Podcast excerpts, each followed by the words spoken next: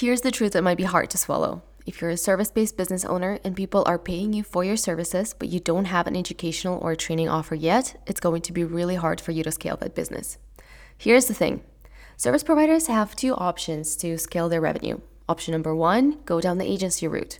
Hire a team to be able to take on more clients, increase your prices, become quote unquote more professional, the whole shebang. It's a viable option, there's just one caveat. If you don't want to be a manager and lead, train, and organize a team, if you actually just want to be perfecting your craft and working as an expert in your field, you're going to be miserable. Not to mention overwhelmed because you will have just 10x your overhead costs.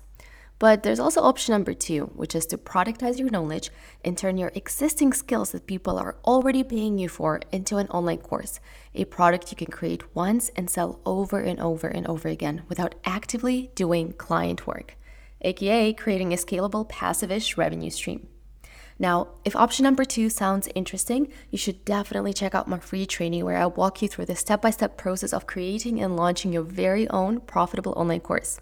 I can't wait to see you there, and let's jump right into this episode. Welcome to the Launch Society podcast, your blueprint for creating, marketing, and scaling your successful online business. I'm your host, Anastasia Ushakova, a launch strategist and online course consultant with experience in working on multiple seven figure online courses and marketing campaigns that resulted in six figure days. In today's episode, I'm joined by Katie Bambrick, sales, marketing, and business coach, helping online entrepreneurs grow and scale their businesses with organic sales and marketing strategies. Her mission is to help business owners 10x their sales confidence, create and launch offers that sell and increase their income and impact. Yeah, let me tell you, the second you land on Katie's Instagram page or listen to her podcast, you instantly feel she has a no BS approach. She likes to call things as they are, and she's not about blending in. Sales is such a saturated industry, and Katie really does stand out from other sales coaches. So I'm so excited to be bringing her on the podcast today to talk about how you can boost your sales confidence and scale your income.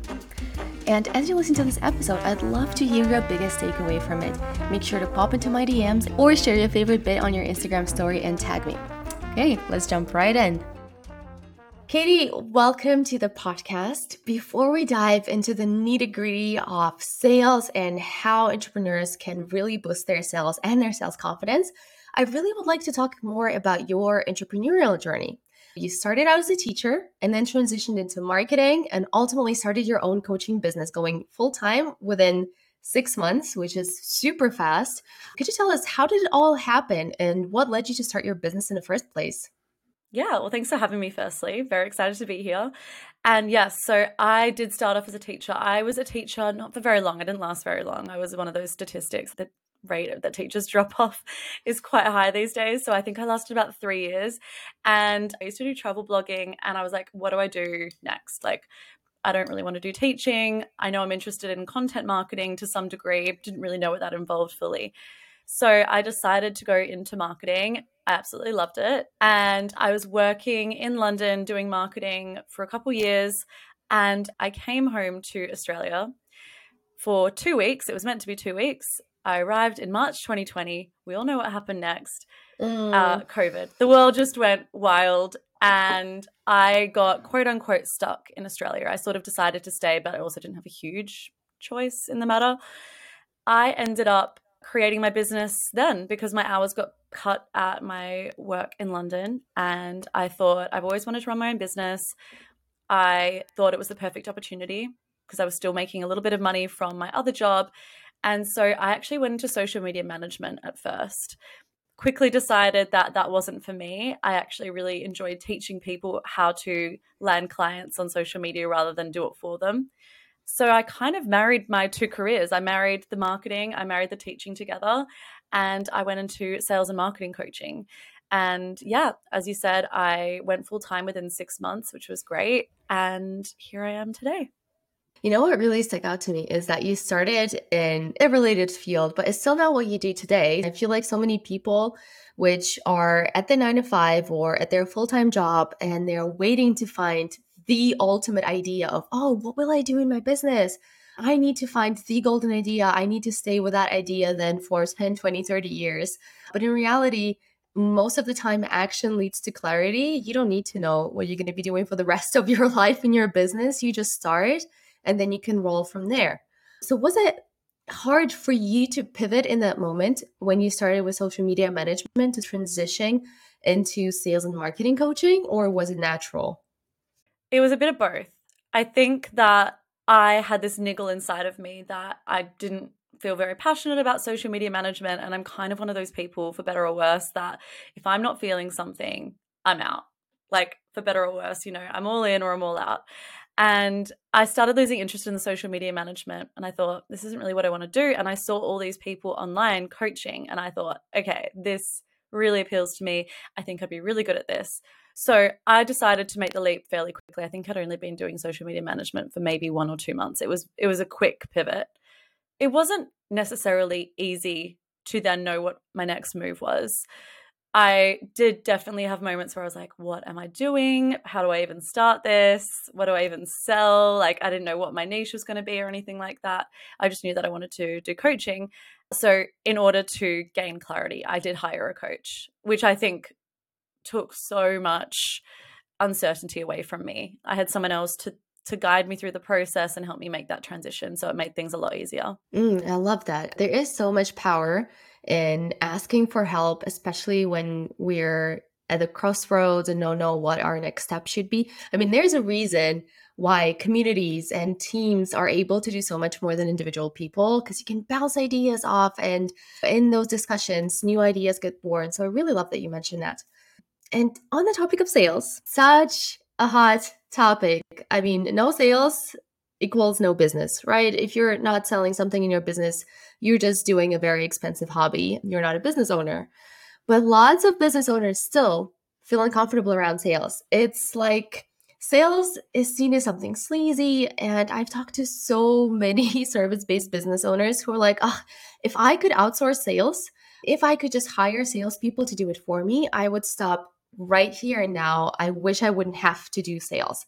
What's your experience with that? Have you had clients like this? What would you advise to these people? I think people have so many preconceived ideas around sales and what that means and what that looks like and what kind of person you have to be in order to be good, quote unquote, at sales. And usually that stereotype is someone that's really extroverted in your face that pushes something on you that you don't necessarily want. Maybe we've had an experience of that before. Maybe we've seen it in the movies. I always give the example of in Matilda, the, the dad who's a secondhand car salesman and he's a crook and he's a fraud. And that is a lot of what people think sales is. They think it's selling people things that they don't necessarily really want and pushing an agenda on someone and ge- generally speaking being pushy. I think that is changing slightly but sales and selling does make people feel uncomfortable and it's understandable because it's something that maybe you're not necessarily familiar with and when we're doing things we're not familiar with we can feel uncomfortable right? It's out of our comfort zone. But anyone can be a salesperson and anyone can be good at sales. It is a skill. And because it's a skill, it means you can learn it. So it really means sort of unraveling what you think about sales because from the moment we are born, in every way, shape, or form, every single day, we have been selling something. We tell people when we want something. We tell people when we need something. If you want to go to a restaurant and your friend doesn't feel like Japanese, but maybe you feel like Japanese, you'll tr- maybe try and convince your friend, no, it's really good. Trust me, it's delicious. You haven't tried this XYZ meal on the menu. Trust me. You're still selling there. It's just not in the ways that maybe you, you know, conventionally think about selling. So it's about reframing, first of all, what that means. And also, selling is actually a service. You are being paid to solve someone's problem. And when you view sales through that lens versus the lens of I'm pushing something on someone that they don't really want, well, yeah, you are going to feel icky and gross. But if you come from a point of view like, A, my program or my product is amazing. I know this is going to solve these people's problems and I'm going to put it in front of them. And if they want it, great. And if they don't, that's okay too then you're not going to feel pushy and, and, sleazy. Mm. If you know that your product is solving a problem, I feel like that's where a lot of business owners really default to this imposter syndrome feeling of like, oh, yeah, I do have the knowledge, but is it really valuable for people? And doubting in themselves, they don't feel authentic in selling their offer. So I love what you said, you know, go upstream. see why do sales feel so uncomfortable to you. Maybe it is because you feel like an imposter, because then it's not about sales at all, right? It's about your self confidence, it's about how you present yourself. So I really love that. And one thing you mentioned as well is that just like any skill, it can be trained. So for people listening to this who are like, okay, I need to train my sales skills. If anyone can learn it, I, I'm in it, I want it. How would you go exactly about training your sales skills? Yeah, that's a good question because I think a lot of people are like, where the hell do I even begin when it comes to selling? The first thing I say, and one of the again something that is not really understood about being good at sales is the best salespeople are the best listeners. Listen to your audience. What do they want? What are they struggling with? If you're unsure, go and do some market research. Actually, get on the phone with people or meet them face to face if that's possible for you, and talk to them. What do you want to see from someone like me if you're a fitness trainer? What kind of what kinds of things have you tried before that haven't worked for you? What would you want to see inside a program if the result was X? Or what result would you want to get if you were part of a 12 week fitness program? Asking people these questions, and then in your content, and I'm mainly work online uh, on Instagram. So, say if you're on Instagram and you're promoting your program, talk about those issues that those people have told you they have. And the best way to get better at sales if you can afford to, I would recommend actually hiring someone to teach you or doing a course about it to teach you. If that's not possible, then practice and find people whose sales styles you like, who you watch and you're like, oh, they sell so effortlessly.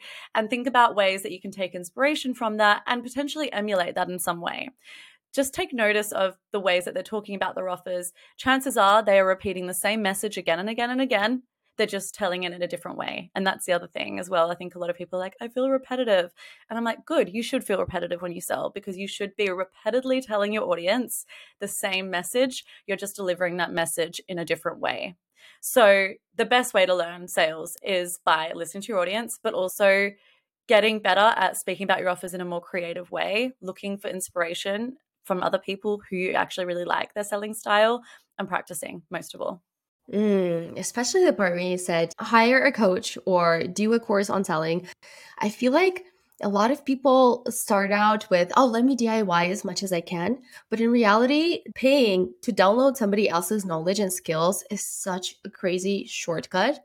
I think this is the most underrated shortcut in business. Instead of blindly trying to figure out on your own, you can save yourself so much time. And when you mentioned as well, you know, find someone whose sales style you like there's so many ways to do sales and business in general and marketing and actually pretty much anything in life. There's not a right or wrong way necessarily even in content space. You know there are people like gary vee who are like oh ambush your audience in every single channel where you can find them and do as much content as possible. And then there are people who post one youtube video every half a year. Both are successful but in a different way. So i feel like there's a way to make anything work for you. There are different ways around it but i love that you mentioned that filling your blind spots is so important. If you know that you have an area of weakness, and in order to make your business a success, you need to work on that thing. Go and teach yourself, whether that is by investing in a coach, which I know can be an investment. If that's not possible for you, we live in the age of information. Google it. Like there's so much free information online. Like listen to this podcast, like go and just learn as much as you can, become an expert on that topic and practice and that is really the key to to nailing any skill. Absolutely. So for people who are like okay i want to practice but they're like oh a little bit terrified because they're not sure that they can bring in the sales consistently. What would you say what are some of the key ingredients or key components for businesses to be able to bring in consistent sales where it's not like feast or famine every month? Yeah well firstly i would say it can take time. So patience is key. I think if you start your business and you're like, right, it needs to be 10K month straight away, well, okay, it might happen for you, but you will be a very, very, very, very small minority. It takes a while to build up that recurring revenue. So, one thing I would say is to start creating a diversified product suite if I'm using my own product suite, for example, I have a combination. And keeping in mind, I've done this for a few years now. So I've built up courses, I've, I've got passive courses, I've got group coaching programs, I do uh, paid masterclasses. I've also got one on one coaching. There are many ways that people can work with me. And I do payment plans so people can you know, pay me over a period of time, which means that I know that I've got recurring revenue coming in. I'm not starting every month starting from zero. That would be so stressful. I see people do this and it's just not the way to go. And you want to create a product suite as well that creates a customer journey. It's easier to sell to people that you've already sold to, that have already worked with you, that have had a good experience with you, hopefully, and that want to work with you and continue to learn from you. So that means creating offers that naturally lead into one another. So, for example, I've got a self paced program that's all about selling on stories. People that buy that normally end up graduating from that program and they go and buy my group coaching program, which is all about selling and marketing in your business in general. So it goes deeper. And then from there, they might go and sign on to my one on one coaching. So instead of me going out and finding brand new people every single month, month, I've got people that are on a journey throughout my product suite that continue to want to work with me. So, doing things like that is key. I would also say visibility is so important. Getting yourself out there, creating creating lots of content. In this day and age, I believe you need to be creating a lot of content. I don't mean go on to every single platform possible and try and make a million YouTube videos or be on TikTok and post 10 times a day if that's not sustainable for you choose platforms where you know your ideal client is hanging out, create content on there, do collaborations with people just like we're doing, get visible, build up an audience, and practice selling. Get in the habit of selling regularly. If you can sell every day, and by selling every day, I just mean speaking about your offers every day. I tend to speak about my offers every day and sell every other day when I'm not in launching periods because I don't want to always be doing a hard direct sell every day but I'm building up that product awareness and that consistency pays off over time. You know, when you do these small things every single day, it will add up and you'll start to see sales become more consistent. You'll build trust with your audience. And when you build trust with your audience and show up, when you say you're going to show up, deliver great value, you know, give them great content and provide a great customer experience, that's when you're going to get a good name for yourself, build that trust with your audience, and they'll want to see, they'll want to buy from you. Building that product suite is something I find especially interesting because a lot of business owners they create this one offer and they want to have just one flagship offer and they honestly almost all of the time at a loss for what what can I possibly offer my audience next? And this really comes back to the other point you mentioned of really get to know your target audience. What are their problems? If you're helping them with this little chunk of their problem what else can you help them with? I would really love to hear your opinion on how people can start with a product suite. So after they've created maybe it's a one-on-one coaching service or maybe they've created a digital product and they're like, "Okay, I'm ready to expand. I want to sell something else to my audience." How can they start planning that so that it's actually successful? Well, first off, I would say validate it with your audience first. So go out and do market research. You might have an idea in your head and you're like, oh, I think this could be quite good, but I need to go out and see if people a actually want this if this is actually going to solve a problem that they're aware of. We don't want to be convincing people that they need something. Even if they do need it it's going to be a very hard sell if people don't realize that they need it. And you can do this through your content but it can be harder let's be honest right? So i would say go out and validate your ideas with market research but i would also say take a look at your product suite get a bird's eye view on it and be like, right, what are some gaps in it? So, say if you've got an offer that is really, you know, maybe it's a self paced program that's 127 pounds, and then you've got a high ticket one on one coaching program that's 2,000 pounds. Well, there's a massive gap in the middle of your product suite that needs to be filled. What about the people that want something more in the mid range? That would be where I would start, right? So, maybe that would be a group coaching program or a mini mind or anything like a shorter term course that people could do. So have a look at your product suite and be like, right, what are the gaps? Where would someone need to be to go from that program to my next program? Making sure you're sort of mapping out that journey as well, rather than just sort of randomly adding things to your product suite that don't really make a lot of sense as well. So, yeah, just some things to keep in mind, I think. Awesome. You mentioned previously that in this day and age, we as business owners cannot just ignore content creation. And I agree with that 100%. Have you noticed working with your clients or in your business? Are there any channels that are a must do right now as of this moment? Or does it really depend on a case by case basis from business to business and people can sort of see what makes sense for them? I think there's a little bit of both. So I think definitely first first and foremost, where are your where are your ideal clients? Where are the people that are going to buy from you, where are they hanging out? Because you want to be in front of those people, and that means getting on those platforms. So if you're selling, maybe you're a love and dating coach for divorcees over 50, TikTok might not be the place for you, right? But maybe Facebook is the place for you, or maybe Instagram is the place for you. Or if you're a business consultant that helps startups, LinkedIn is probably the place for you. But it's really about getting in front of people that that will buy from you and that means getting on those platforms. That being said as well we know that certain platforms like tiktok are huge right now and i have this resistance i'm going to be completely honest with you guys like i have such a resistance to tiktok. I think it's just because i'm 30 and i'm like i don't know i just can't. But that is a, definitely a platform that i think is a is a great place to be because it's popping off, right?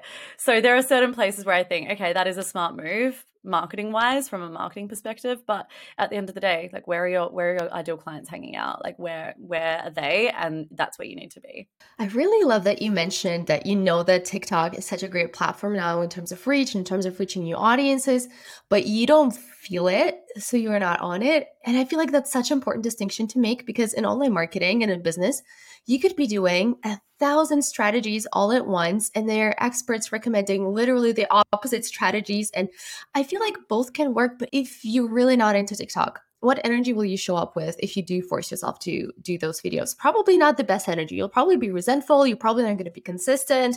You're just going to waste your time. So I feel like it's such an important thing that you mentioned to yeah, of course, you have to force yourself out of your comfort zone in business, but also really see what makes sense for yourself and what you feel good with as well. Yeah, I also think that sometimes we, there is a bit of self discipline involved, right? Like, we can't always do things that feel amazing all the time and that we only want to do. There are definitely some things that you're like, that's a smart business move we should give it a go. So I do think there's like both that need to be listened to. I know for sure with me, I want to delve into that, definitely. But I also would rather be really consistent and show up for my audience on Instagram. That's where I that's where I enjoy hanging out. That's where I feel like I've got a sense of community there. That's what I love about Instagram. You can actually like, talk to people. And my podcast, for example, as well, is another place that I, I want to be consistent with. I would rather make sure that I am nailing those platforms and being consistent there than, as you said, then going over on TikTok and doing it for a week and then being like, oh, no. Nah. So I definitely think that's something I want to do in the future. But for now, I'm just sort of sticking to the things that I'm like, right, let's just be really good at these. Let's be consistent with these. And that's what I suggest to other people as well. Like, I'm not sitting here pretending that I'm absolutely perfect with all of my content. Like, I'm definitely not. I just choose where I am going to show up consistently and build that trust with your with my audience. And speaking of your content, you're very outspoken on your socials um, and in your messages about standing out from the uh-huh. crowd, you know, not blending in with cookie cutter sales techniques, not regurgitating the same old cliches over and over again. So, can you expand on that a bit? How can business owners actually find their unique voice that will set them apart, that will feel authentic to them? Most people do have a unique voice. I would say everyone has a unique voice. Very few people actually share that unique voice online through fear of judgment, through fear of standing out. Sometimes people are almost afraid of success, and it's going to do you no favors. I understand it. I understand being like, oh, I don't want to rock the boat too much. I don't want to ruffle any feathers. But you've got to keep in mind that if you want to stand out and you want to showcase your USP and show people why you, why should they work with you versus work with another sales and marketing coach or another dating coach or another fitness coach? Why would they want to work with you? So that means that you do need to be unapologetically yourself showcase your opinions, and that in turn will build connection with your audience. In marketing, we hear a lot about attraction marketing, but we also need to know that in order to attract people into our audience, we also need to repel people as well. And when people hear that, they're like, oh God, I don't want to repel people because naturally, you're neurologically wired to be liked, we're pack animals. But actually, in order to attract the right people to us and work with people who we really enjoy working with, who are similar to us, share similar values, see things the same way that we see them, we also need to repel the people that aren't for us.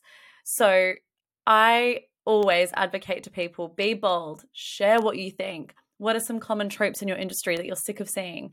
What do you see all the time online and how can you put your own unique spin on that? It doesn't mean when when you when someone says black you say white, but what are your thoughts? And I really highly suggest that every piece of content that you create has your own unique opinion and your own unique voice stamped on it. We don't want to be creating what everyone else creates. There's a lot of vanilla content online. There's a lot of people posting online, which means that it's a saturated market. But because people are often saying the same things and it's not very bold, that provides an opportunity for you to be bold and to stand out. And when you start to do that, people will take notice and you will notice your conversions increase. Ruffling feathers. I love that you mentioned that.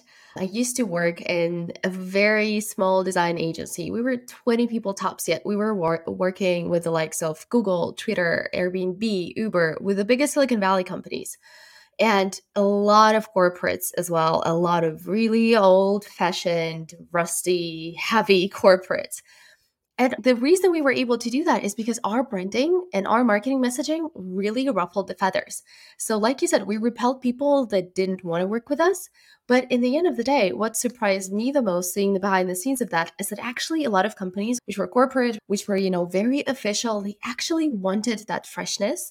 They actually wanted to break out from, you know, the streamline of same consultants and suits that would, you know, give them cookie cutter strategies and make them fill out a hundred Excel spreadsheets they wanted that freshness. So you might think you'll be repelling someone and you will be, but those people might be looking for something else, something different. Yeah, you would rather have you know, 15% of people absolutely love you and want to buy from you and lap it up, and the rest of your audience maybe not feeling you, then 100% of people thinking you're nice and no one buying from you. And that's what happens when you are too afraid to actually stand out online, share your thoughts, share your opinions, and command attention. You are going to be vanilla and you will notice that no one's buying from you. Mm. And speaking of, you know, not staying outside, I can imagine that that is the reason that so many business owners are missing out on sales what are some of the other pitfalls or maybe mistakes that you see business owners make in their sales process, on their sales calls that you just know are costing them money? I think, and this kind of ties back into a little bit what I was just speaking about, a huge mistake I see people make, or just maybe they're not even aware of it, is their messaging. And they aren't speaking in a way that builds buying desire. Their content is as I said, a little vanilla, but also their content isn't really selling the program. It's not selling the transformation. A lot of people just sort of say, here is my program. This is what it's going to do for you. But they're not doing it in a way that activates the audience and they're not doing it in a way that actually builds any kind of buying desire or emotion for that person to buy from them. That's the number one mistake I see because that is so simple to fix as well. And people often come to me and they're like, I think my messaging's good. I just don't know why, but like no one's buying from me. And I look at their Instagram and straight away I'm like, your messaging's not that good. Like the reason why people aren't buying from me is because it's it's not selling. Whatever you're saying is not selling. So I would say definitely that is one of them. And because the messaging's not that great, there is a lack of authority and leadership, which means that there is a lack of trust. So I've also spoken to quite a few people that they'll get on a sales call. They'll be like, I book sales calls okay. And I just keep getting, I'll think about it, or I get ghosted. And I always think that means there is a lack of trust. They don't necessarily believe that when they give you their money and buy your program, that they're going to see the result that they want to see. And that doesn't mean you're or you're a bad person at all. It just means that they're not convinced. They're not completely convinced because if they were, if they knew with 100% certainty that they were going to see that result, they would buy from you. They wouldn't go, oh, "I'll think about it. I'll think about it." So that comes down to a lack of trust in your audience. So I definitely think if you're finding that you're not converting right now, look at your content, look at your messaging. Sometimes the program is wrong as well. I mean, there's so many. It's very hard for, me to actually say, like, this is the, the specific issue when I can't look at someone's specific business. But if we're going to generalize, these tend to be the issues that I see straight away. I always like sales copy messaging is a huge one that when it's fixed is mm. like a mm. game changer. Love it. Love it. Katie, thank you so much for this talk. I've really, really enjoyed it. For the people listening to this who want to continue learning from you, how do you help your clients and where can podcast listeners find you online? Yeah, thank you so much for having me. I've really enjoyed this. So, the best place to find me online is over on Instagram. As you probably guessed, I mentioned Instagram about 10 times. It's where I'm working for them. It is at Katie Bambrick Coaching. You can find me there. And rather than me like listing out all the ways you can work with me, if you want to come and connect with me over there and you do want help with sales and marketing, just shoot me a message. Would love to connect with you and I can see where I could best help you. Awesome. Thank you so much. Thank you. Wow, this episode was really packed with goodness, right? If you enjoyed listening to it and learned a thing or two, please make sure to subscribe to the podcast and give it a rating as well. Or pop into my DMs and tell me your biggest takeaway from listening to this episode. I can't wait to hear what you thought about this episode, and until I hear you next time, bye.